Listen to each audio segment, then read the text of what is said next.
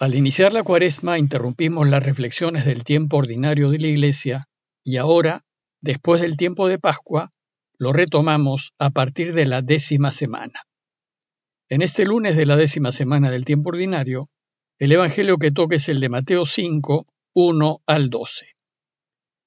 En aquel tiempo, al ver Jesús el gentío, subió a la montaña y se sentó. Y se acercaron sus discípulos, y él se puso a hablar, enseñándoles. Felices los pobres en el espíritu, porque de ellos es el reino de los cielos. Felices los que lloran, porque ellos serán consolados. Felices los sufridos, porque ellos heredarán la tierra. Felices los que tienen hambre y sed de la justicia, porque ellos quedarán saciados. Felices los misericordiosos, porque ellos alcanzarán misericordia. Felices los limpios de corazón, porque ellos verán a Dios. Felices los que trabajan por la paz, porque ellos se llamarán los hijos de Dios. Felices los perseguidos por causa de la justicia, porque de ellos es el reino de los cielos. Y felices ustedes cuando los insulten y los persigan y los calumnien de cualquier modo por mi causa. Estén alegres y contentos, porque su recompensa será grande en el cielo, que de la misma manera persiguieron a los profetas anteriores a ustedes. Deseo iniciar esta reflexión con una nota previa acerca del Sermón del Monte. Cuando Mateo compuso su obra, decidió empezar con una promulgación solemne del anuncio de Jesús, reuniendo las principales enseñanzas de su camino en una especie de catecismo básico y resumido, que ha de tener presente todo aquel que desee caminar el camino de Jesús. A este discurso inicial se le conoce como el Sermón del Monte. Tenemos que tener en cuenta también que el público al que Mateo dirigió su obra fueron cristianos judíos, o recién convertidos, o que vivían en ambientes judíos. Por eso la obra de Mateo toma muy en cuenta la sensibilidad judía y se encuentra llena de alusiones a la ley de Moisés y a las costumbres judías. En esta solemne introducción a su vida pública, el contexto es de una multitud de gente, en un monte cerca al lago de Galilea. Dice el texto que seguían a Jesús grandes multitudes que llegaban de Galilea, de la Decápolis, de Jerusalén, de Judea y de la Transjordania. Mateo, que se escribió en la década de los 90 del primer siglo, tiene en mente a todos aquellos que entusiasmados por el anuncio de la Iglesia empiezan a caminar el camino cristiano. Y entonces dice el texto que al ver la multitud, Jesús subió a la montaña, se sentó y sus discípulos se acercaron a él. La mención del monte o la montaña es muy significativo, pues en los inicios del pueblo de Israel, Moisés subió a un monte para recibir de Dios los diez mandamientos. Y ahora Jesús también sube a un monte para proclamar desde allí los mandamientos de su nueva ley, aquella que nos va a regir cuando Dios reine. Esta ley de Jesús indica el modo como deben comportarse todos aquellos que deseen ayudar a Dios a reinar. Indica la manera como los cristianos debemos vivir. Y esta ley que Jesús está por promulgar supera con creces a la ley de Moisés. El texto también nos dice que Jesús se sentó, como se sentaban los maestros, dispuestos a enseñar a los discípulos que lo rodeaban. Y sus enseñanzas empiezan diciéndonos quiénes son aquellos que alcanzan la felicidad en esta vida. Pues lo que todos deseamos en esta vida es ser felices. Ahora Jesús va a iniciar sus enseñanzas diciéndonos que sí es posible ser felices en esta vida y que es posible alcanzar la felicidad total y eterna en la próxima vida. Es decir, nos va a enseñar el camino de la felicidad. Nos va a enseñar cómo tenemos que vivir si queremos ser felices. A lo que sigue del relato se le conoce como las bienaventuranzas. Bienaventurado significa beato, feliz, dichoso, y el santo es el verdaderamente feliz. Bueno, pues, aquí Mateo nos propone nueve bienaventuranzas, es decir, nueve ejemplos de personas que alcanzan la felicidad. A Lucas, en 6.20 y siguiente, parece que también le llegó una tradición semejante a la de Mateo y nos transmite también las bienaventuranzas. pero la lista de Lucas es más breve y solo nos da cuatro ejemplos de bienaventurados. Los nueve ejemplos de personas felices que nos ofrece Mateo se pueden agrupar en dos bloques.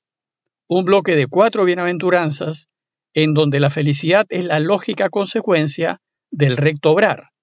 Y por tanto, ¿quiénes llegarán a ser felices? Los pacientes o mansos, porque recibirán en herencia la tierra. Los misericordiosos, o los que se compadecen de su prójimo, porque tendrán misericordia. Los que tienen el corazón puro, o los de recta intención, porque verán a Dios.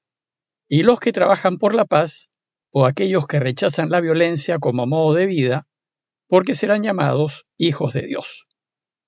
Se entiende con facilidad que quienes viven de esta manera sí lleguen a ser felices. Pero hay un bloque de cinco bienaventuranzas que no se entiende inmediatamente cómo así nos dan felicidad. En ese segundo bloque Jesús anuncia que serán felices los que tienen alma de pobres o los que eligen ser pobres porque a ellos les pertenece el reino de Dios. Los afligidos, o los que lloran, porque serán consolados. Los que tienen hambre y sed de justicia, porque serán saciados. Los que son perseguidos por practicar la justicia, o los que hacen la voluntad de Dios, porque a ellos les pertenece el reino de los cielos. Y serán felices, dice el texto, cuando ustedes sean insultados y perseguidos, y cuando se los calumnie en toda forma por causa mía. La pregunta que inmediatamente surge es, ¿y cómo pueden ser felices los que lloran, los pobres, los que tienen hambre y los que son perseguidos y maltratados? Porque nadie quiere ser pobre, nadie quiere llorar, nadie quiere pasar hambre, nadie quiere ser perseguido. Para todos es evidente que no hay felicidad en esto.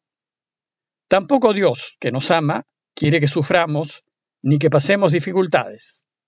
Entonces, ¿cómo entender estas bienaventuranzas?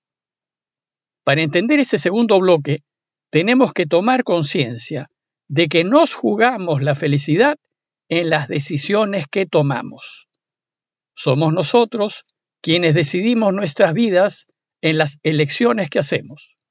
Y en esas decisiones elegimos caminar o hacia la felicidad o hacia la desgracia. Dios no nos impone la felicidad.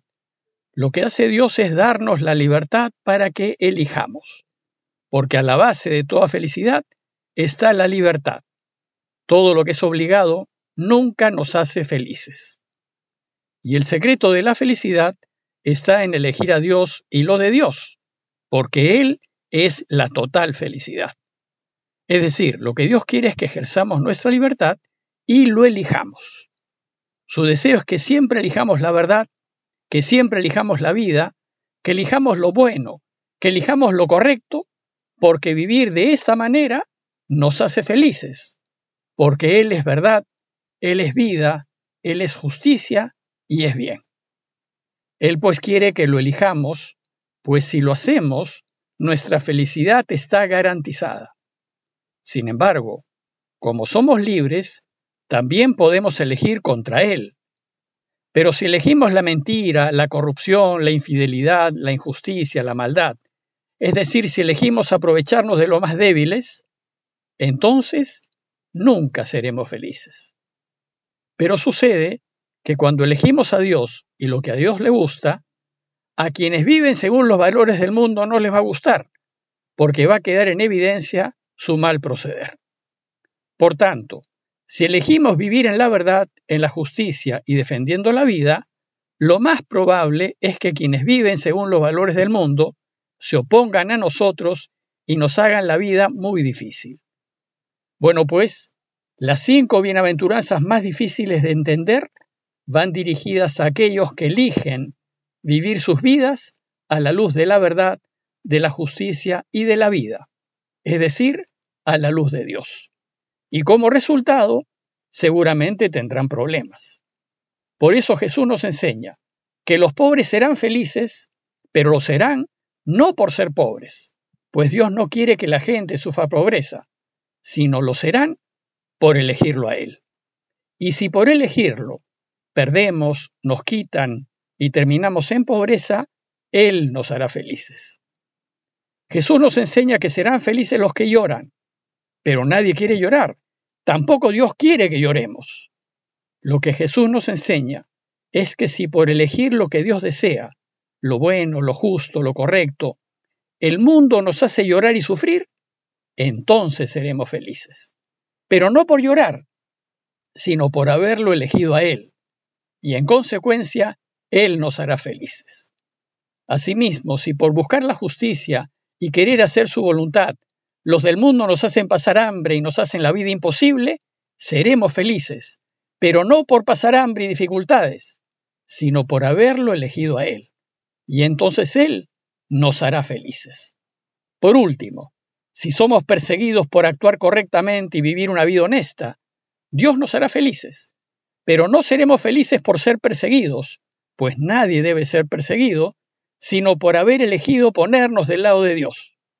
Por eso las bienaventuranzas terminan invitándonos a la alegría. Alégrense y regocíjense, dice el texto, porque ustedes tendrán una gran recompensa en el cielo, pues por ser justos persiguieron a los profetas que los precedieron.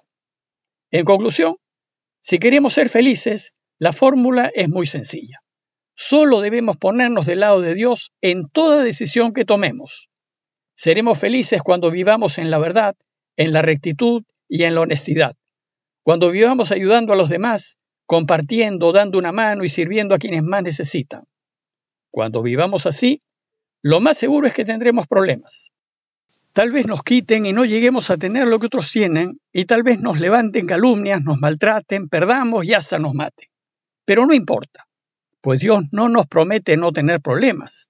Lo que nos promete es que nos hará felices en medio y a pesar de los problemas. Nos hará felices rodeándonos de gente que nos quiera, dándonos una familia unida, amigos sinceros, paz profunda, y nunca nos faltará lo que necesitamos para vivir.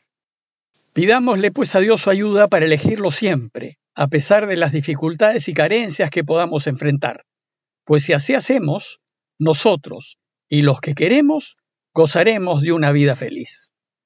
Parroquia de Fátima, Miraflores, Lima.